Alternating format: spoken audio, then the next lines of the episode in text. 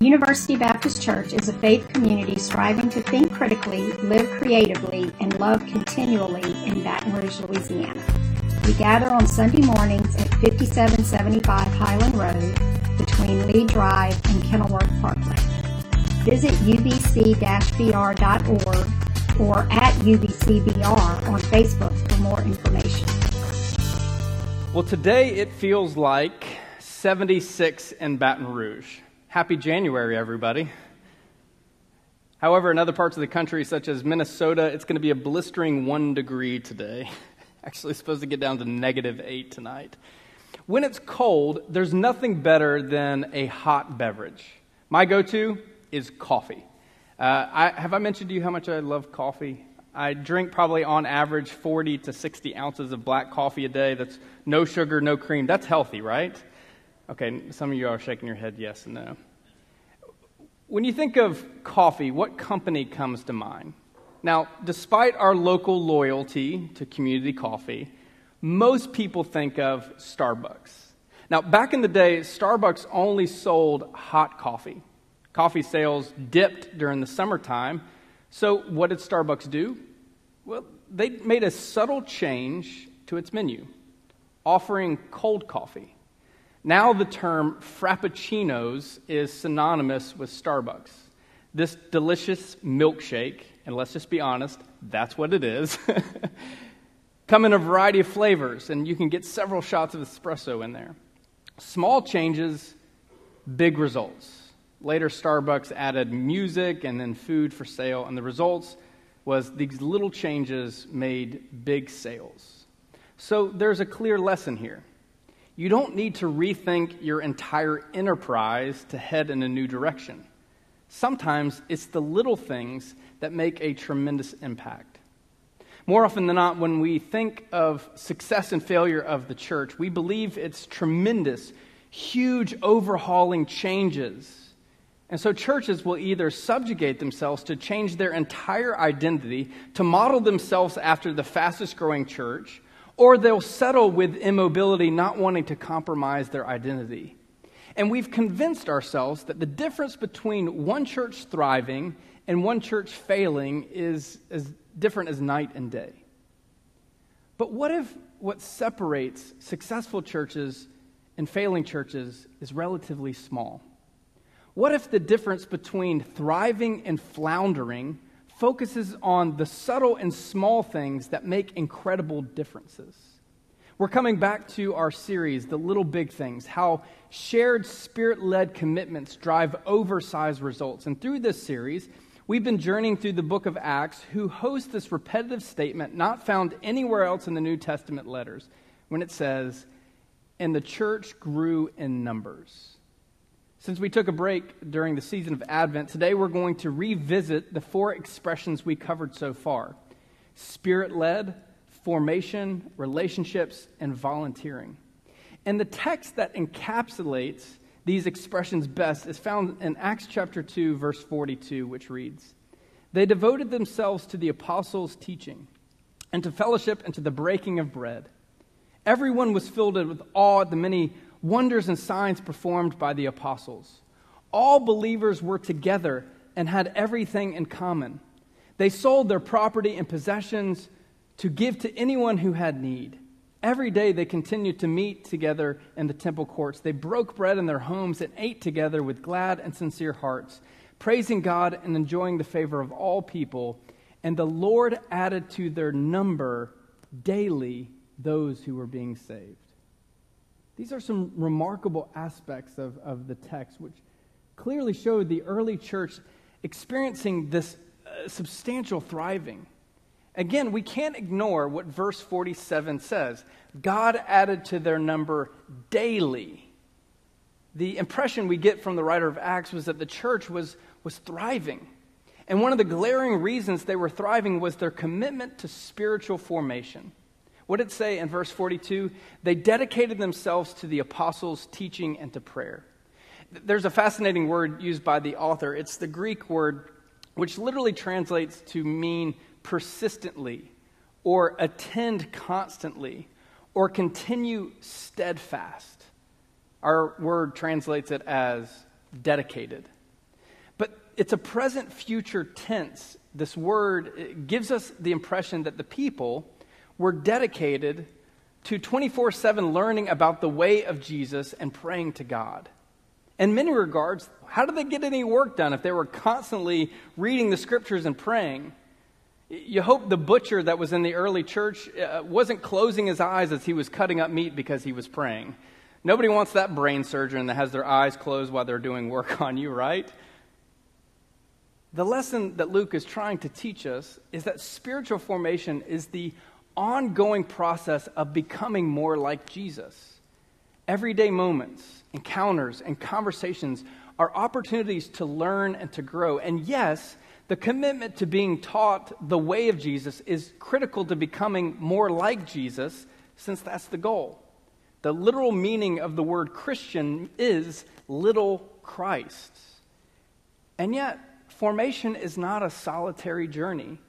Looking back at our text, we see the extraordinary nature of the interconnected relationships within the church. They were journeying together, they were learning together, they were growing together. Formation is a journey with the church. Together, we challenge each other to grow deeper with God. Together, we examine the different texts and ask difficult questions. Together, we remind each other of the great teachings of Jesus. Together, we make disciples. That's the goal and vision of the church to be an interconnected community of disciples making disciples. Guide them to help people. Let's hear what Martha Forbes thinks about spiritual formation. I've been a member of UBC for more than 50 years. And when I started, I was a college student and then became a bride, then became a mother, and finally a grandmother. And through those years, I've realized that my spiritual journey is ongoing. It's one that takes on new nuances. It doesn't change the truth, but it does let me explore who I am and how I become. UBC has been at the center of that development, and I'm grateful for that opportunity to look at myself, look at my community, and learn about my relationship with God. I invite you to join me on this journey. May we seek to enhance our capacity for formation as we strive towards thriving together at UBC. Looking back at our text, it's easy to see that they were thriving. And not only were they committed to formation, but they also gave of themselves to serve each other and the needs of the church. What did verse 44 say? That each person together and collectively gave of themselves to meet the needs of the many needs they had.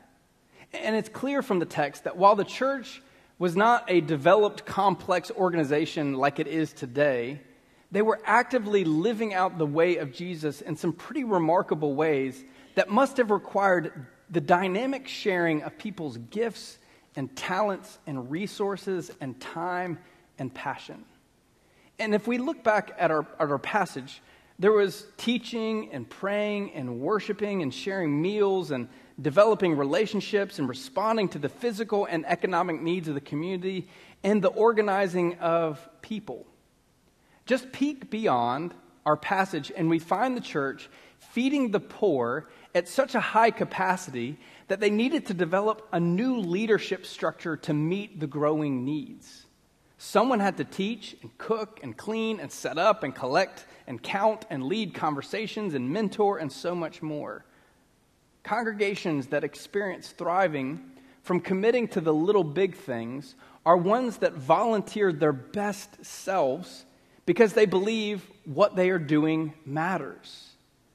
You see, bringing our best selves to the church is believing that what we do here matters. And what we see from the early church is that a commitment to volunteering leads to thriving. Or let's hear what Aaron Biggers has to say about volunteering. There are several reasons I choose to volunteer at UBC. Doing so gives me a chance to support the church in ways that encourage civic responsibility and builds or strengthens community through interaction with staff, church members, and occasionally non members. Volunteering saves church resources by utilizing tasks, by utilizing skills and gifts uh, the volunteer can offer, which might otherwise not be exercised. Being a volunteer has helped me realize I can do things that at one time in the past I didn't realize I could do. We each have talents or gifts that are recognized, but at the same time, we probably have some that we're unaware of and should recognize.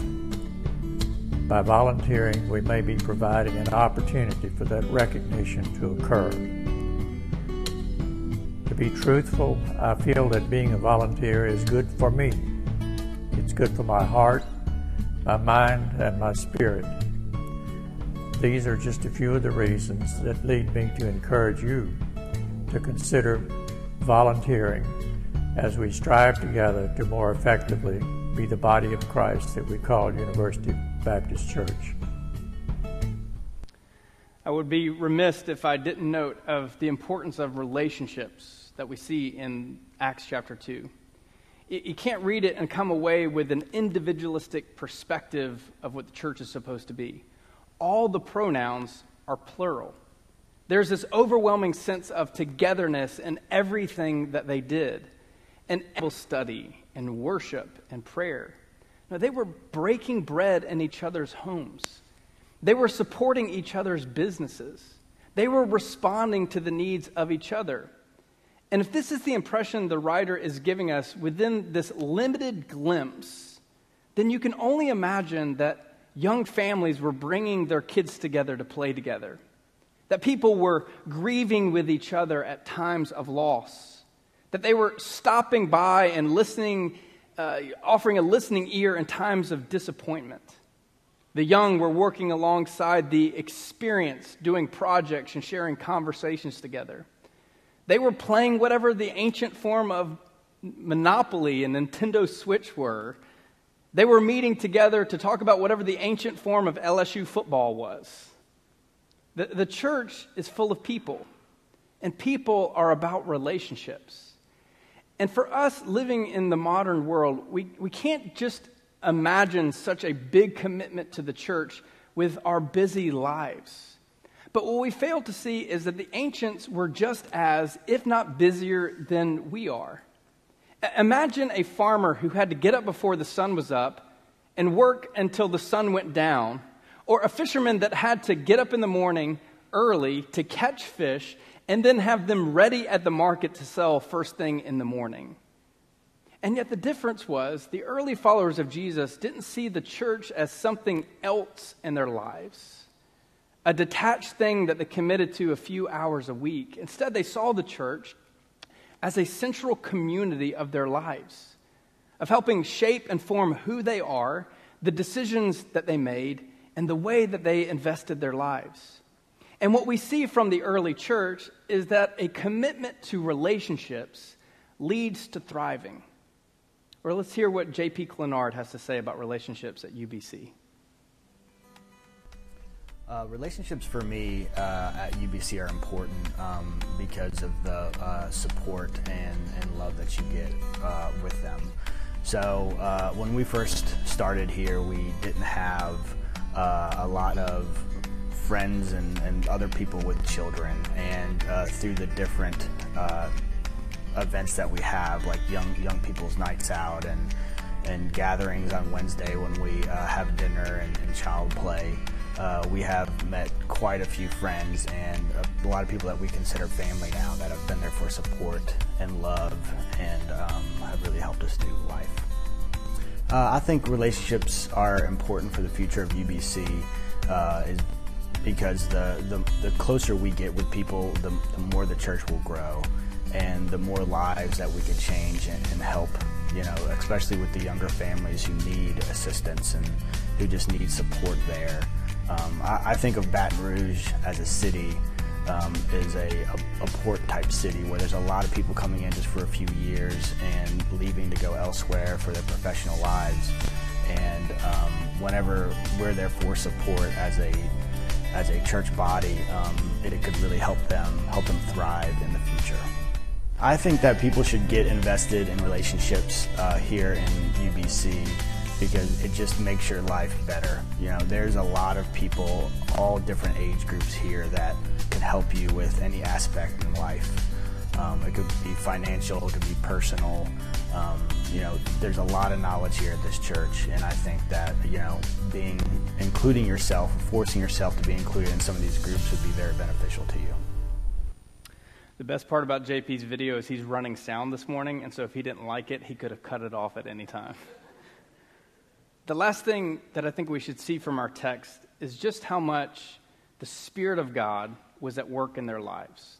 Promised by Jesus to be a companion, a counselor, an empower in their lives after he ascended to heaven, the early church experienced the power of God's abiding and dwelling Spirit.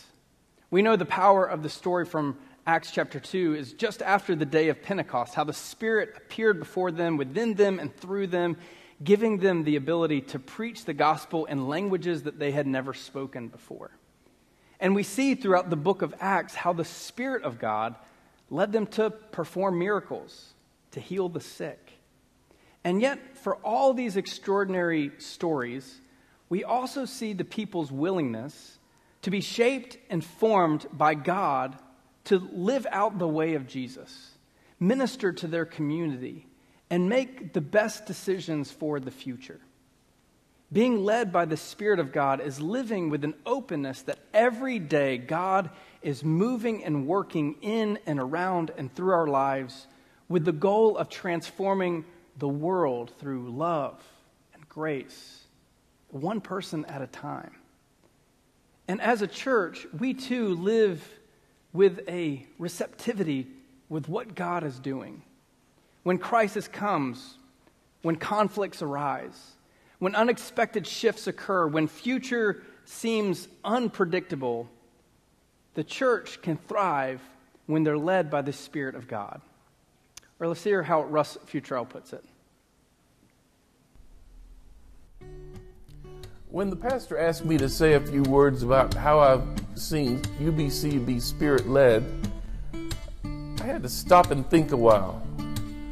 What does it mean for greater insights into the ministry of the church, the problems faced, the involvement of so many people to make things work? In particular, during the past 20 plus months of the COVID experience, UBC has faced so many challenges, ups and downs, just to keep the church going. From dealing with new technology to support both in person and remote worship and activities, to dealing with aging facilities with overdue repairs and trying to secure available parts for the repair work, maintaining outreach, and to keep keeping our ministries going like Mother's Day Out, Highland School, soccer clinics, Church of the Nations, English language classes, mission outreach projects. And we have not just been going through a health pandemic. We have been going through a very troubling period in the history of our nation. A level of divisiveness not experienced in decades. And all of that along with a series of natural disasters. It has all been difficult, a trying time for the ministerial and administrative staff, difficult for committee members, difficult for all of us in the fellowship of the church. But throughout all of this, I have witnessed so many acts of kindness and dedication, sermons and Sunday school lessons that encourage us to re examine how we view the Christian walk. When I was growing up, I used to hear sermons and discussions on the spirit filled life and the spirit led church that called us to a higher level of experience. Well, I've sensed UB, at UBC a growing sense of community and excitement. An excitement in the church, a spirit of cooperation, a, ter- a determination to move forward prayerfully during one of the most challenging crises in a century. Even in the midst of this adversity, though, we are seeing growth. New people attending the church, young and old, in person and online. So, are we there yet? Are we a spirit led church? I'm not sure, not for me to judge, but I think we're on our way. Looking back over 2021 as a church, God has done some pretty remarkable things in and through us. Ministry has been at the center of our year. In January, we, we, provided dozens of people experiencing homelessness with coats and sleeping bags and other winter gear in the Staying Warm initiative. In addition, we continued our 30 plus year partnership with Highland Elementary School, gifting hundreds of new books to students and providing over 25 families with Thanksgiving meal kits. We hosted three drive in movies and three large gatherings, connecting deeper with the greater community around Baton Rouge. We saw over 150 children participate in our two soccer academy seasons. We kept up the highest standards never once having to shut down the Mother's Day Out program due to a COVID 19 outbreak. We saw an increase in participation in spiritual formation and Sunday school classes. We've seen a tremendous uptick in people volunteering in new ways within UBC. We hired a new minister of eyes. We've expanded the MDO, adding new classes and opening Friday hours to younger children. We managed a campus wide electrical and air conditioned major snafu replacing the systems and getting a new roof along the way. We stayed financially solvent because people saw the worth of our mission and vision. And yet, we, we haven't highlighted so many other things that UBC has accomplished this year through the Spirit of God. But one thing is clear God is doing extraordinary things in and through University Baptist Church. It's a new chapter to see that while the world around us is changing, we are uniquely placed in this location with these people in these set of circumstances to reach more people than we thought possible. It's a new chapter to grow the capacity of our faith community to lead people to follow Jesus. It's a new chapter to see that while the world around us is changing, God is working through us and causing us to adapt and move as we should. You have been equipped and prepared for such a time as this. I have been equipped and prepared for such a time as this. We have been equipped and, prepare, and prepared for such a time as this. Do you believe it? Do you believe that this is an opportunity to, for God to use you individually and to add to the collective discerning of where God is leading us?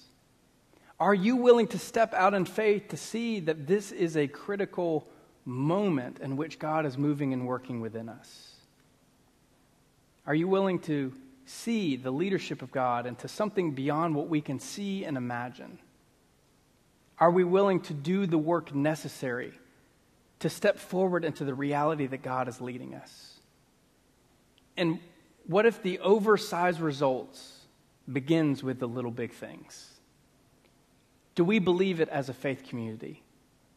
Do we believe it and believe in each other? To trust that we are doing the work that God has called us to? Are we willing to see that oversized results starts with a shared spirit led commitment? Let's enter into a time of reflection this morning meditating on how God is moving and working in our lives and as a faith community.